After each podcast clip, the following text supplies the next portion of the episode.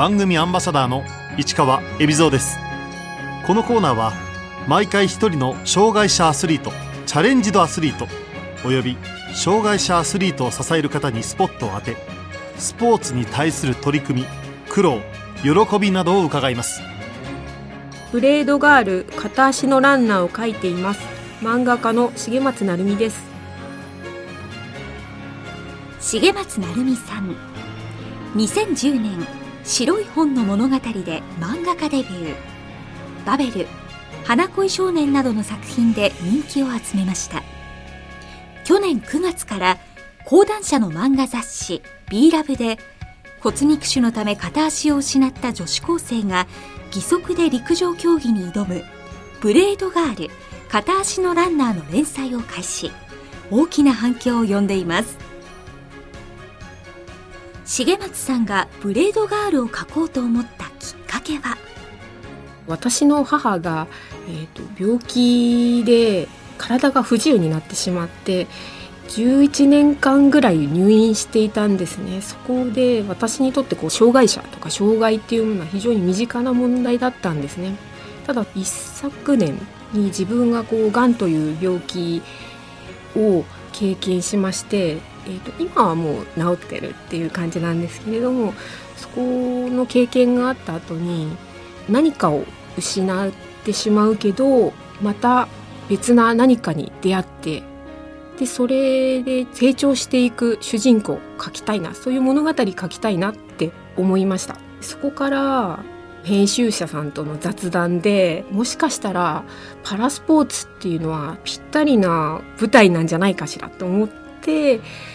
パラスポーツとかをこうネットで調べたりして義肢装具士の臼井文夫さんっていう方を見つけてそこにちょっといきなり突撃で取材に行って書き始めることにしました。取材を重ねるうちパラ陸上の魅力に惹かれていった重松さん。海外の義足のランナーが健常のオリンピック選手と互角に戦う映像を見て驚いたといいます。母のこうリハビリテーション寄りの障害の方とかのイメージとはもう全く違うというかなんか新たなスポーツの一ジャンルというかそのぐらいパワフルな映像というか走りですごいインパクトがあったんですね。このパラスポーツっていうのは何かこうハンディキャップあるけど物だったり人とかのサポートによって想像以上のパフォーマンスを見せてくれる世界だなって気づいたんですね。それが出せたらいいなって思ってます。連載を始めるにあたり重松さんは日本の義足作りの第一人者臼井文夫さんのもとを訪ねました私最初本当にスポーツもわからないし義足もわからなかったので皆さんがこう義足のことに関して話していることももう外国語みたいにやっぱ専門的なこのソケットとかパーツの名前もわからなかったのでとりあえず黙って聞いててで一緒に走ってみたりして とにかくちょっと聞いたり実際体験したりしました。体験義足。か歩くのもすごい大変でそれを自分が体験してみると横でバンバン走ってるその義足の人とか見るとみんなどんだけすごいことをやってんだろうっていうのも非常に分かりました。特に1話の風を感じるみたいなのはもう自分も病み上がりだったこともあってでもそれ以外でも高校生以来走ってなかったもんでもうすごく気持ちよくてでも叶わなかったの悔しくて。その辺をすごく感じました。主人公を女子高生にしようと決めた理由は？これは一人の物語というよりも義足の主人公を支える義足を作る人とか義足をメンテナンスする人とかいう周りの人たちも描きたかったので硬いイメージのものそういうのと一緒にこううまく跳ねていくような主人公がいいなって思った時にフレッシュな若々しい、まあ、女子高生って思ったんですね。ブレードガールの主人公は骨肉腫で片足を失った女子高生のリン生きる気力すらなくしていたリンは義足を作るエンジニアの風見と出会い陸上競技用の義足ブレードをつけたことで人生が大きく変わり始めます。主人公リンのモデルはいるのでしょうか？主人公に明確なモデルさんっていうのはいないんですね。あのもちろん高桑早選手とか前川楓選手とか取材させてもらったりイメージソースとしては参考にさせてもらってるんですけれども本当にこう個人的なとこからこう出てきてるような。ので全く関係ないポジションのキャラクターは臼井さん白井さんでいいかなっていうところがあります。表に出ず引きこもっていた凛を変えた風見の一言失ったものを数えるだけで終わっていいのか第1話から登場するこの言葉は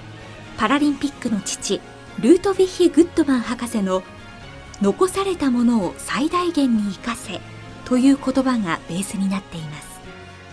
これはパラスポーツ以外にも届く言葉だなって思ったのでそれもあって入れました。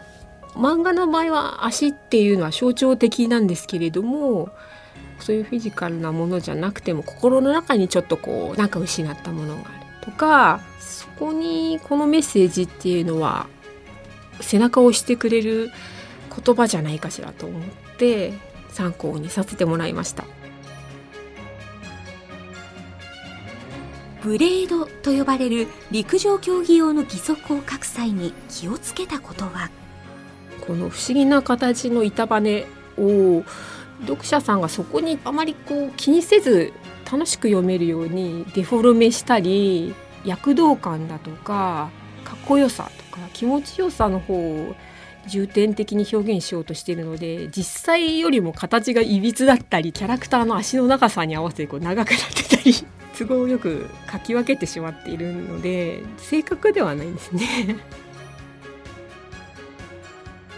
実際に義足のランナーたちと接して感じたことは？取材を重ねるうちにアスリートの方もいれば走り始めの方もいるんですけど皆さん一様にその最初のできた義足で立てたとか走れたっていう時の喜びっていうのをやはり語られるのがすごく印象に残ってますね風であったり体が浮いたっていうだけでもすごく嬉しかったっていうその体験談は皆さん同じなんだけど非常に印象に残ってますお一人お一人。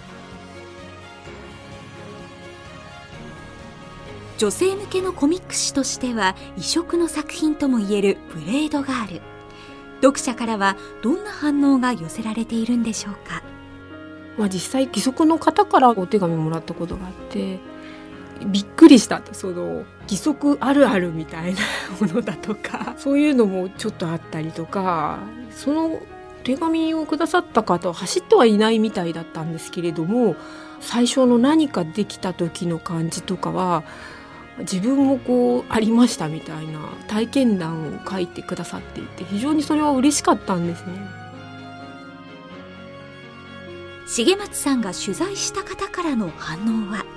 取材先の皆さんは実はこの背景に出てきているあのまあモブキャラってわかります？背景に出てくる小さな人たちです。こう意外に取材先の方々のちょっとイメージを 使わせていただいていてあ自分が出てるうんみたいなところもあるみたいでちょっとその辺は最初恐る恐るやってたんですけど意外に喜んでもらえて だからこうとにかく取材にはこう毎週行って皆さんと走ってるんですけどそういうところでみんなの表情も含めてこうイメージをストックしてちょっと使わせてもらってて。この一巻の後は学校編というか学校の陸上部に行ったりもするんですね。その辺が非常にこうすごくその義足の方からは反応が良かったです。義足の人だから義足の人と走ってるっていうお話の部分よりもやっぱりこう健常の人とも一緒にこう切磋琢磨するようなストーリーのところとかはすごくこう反応が良かったです。ブレードガール。片足のランナーという印象的なタイトル。このタイトルにした理由は？ブレードっていうのは板バネのことなんですけれども剣とか刃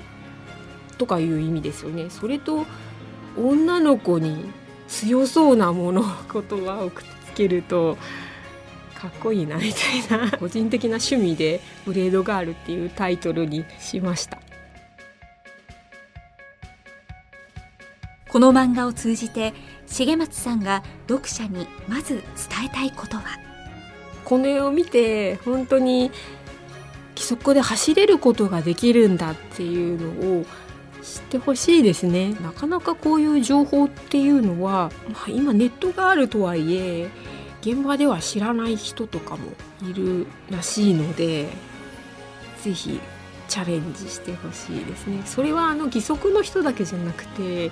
現状の人たちもちょいちょい体験義足とかやってるのでそういうのを家族とかでチャレンジしてみるとそれも取材に行ったんですけどもうご家族一同皆さんものすごいハマって最初子供さんが試されるんですよ。ですごく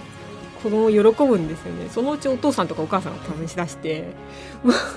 子供そっちのけで もうご両親の方がもう難しいとか言いながらやってる姿とか見てると障害だとか義足に対する理解を含まれるしぜひいろいろ機会があったら皆さんチャレンジしてほしいですね。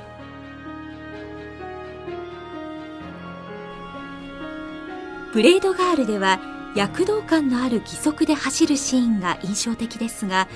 書くときに重松さんが特に注意している点は？作画にあたって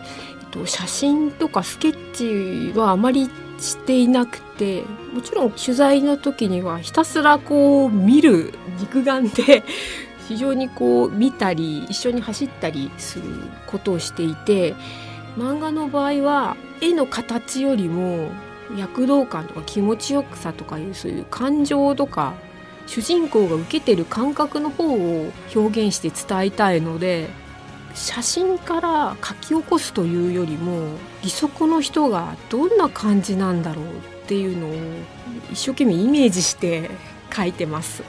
もちろん細かいパーツとかは確認で写真も見ますけどそれにとらわれすぎると正確だけど元気がない絵とか 説明的なものになりがちなので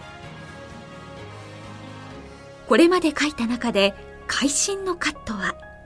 毎回その主人公が「できたぞ!」とか一つ乗り越えるところなんかは力を入れて書いてます辛いシーンよりもそれを乗り越えた時っていうとこが力を入れて書いてるシーンですね。全体的に前向きな明るい表情が多いのもこの漫画「ブレードガール」の特徴です。漫画を読んでる方に大変そうだなっていうところよりもあなんかチャレンジしてるの楽しそうだなとかすごいなとか元気を伝えられる方がいいなって思うのでそこは注意して書いてます。取材を続けているうちに重松さんは気づいたことがあります。取材をしていると義足の人たちはちょっとしたこう不具合によってこう足に傷ができたり歩けないとかそういうことがあるみたいなんですね。でそこに臼井さんだとかその他の現場の義足口さんとか理学療法士の方が話を聞いてこうかなこうかなみたいな感じで一緒に義足を調整している姿は本当に日常茶飯事にあって現場には。ああこう義足で走るとかただ立って歩くとかいうだけにもこれだけいろんな人のサポート支えがあってのことなんだって気づきまして漫画にぜひそこら辺は加えたいなって思ったところです。義足を作るエンジニアの風見が義足の選手が健常の選手に勝つという夢を語るシーンがありますがこのセリフをあえて入れた理由は？障害者が健常者に勝つみたいなのはちょっとこう刺激的な言葉かもしれないんですけどその勝ち負けっていうのはタイムが速くなるとかそういう意味もあるかもしれないけどそうじゃなくても義足で走るっていう義足を使いこなす新たなジャンルのスポーツという意味でみんなにこうメッセージを送るとかいう意味で本当にスポーツとして面白いしすごいのでそこら辺を風見の言葉とかを通じて伝えたいなみたいなのがありました。いよいよ来年に迫った東京パラリンピック。重松さんが注目している競技は？取材に行くと行った先の選手皆さん 皆さんを応援したくてもう皆さんすごく東京パラリンピックに向けてチャレンジ今もすごい精進されているのでみんな応援したいですね。本当に。今のところ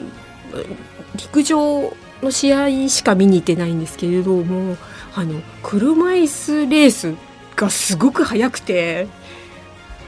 びっくりしました。あれ面白かったです。迫力もすごくて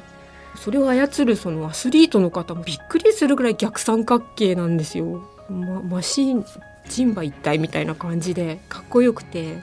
面白いなと思いました。来年東京パラリンピックを迎えますがブレードガールの今後の展開は？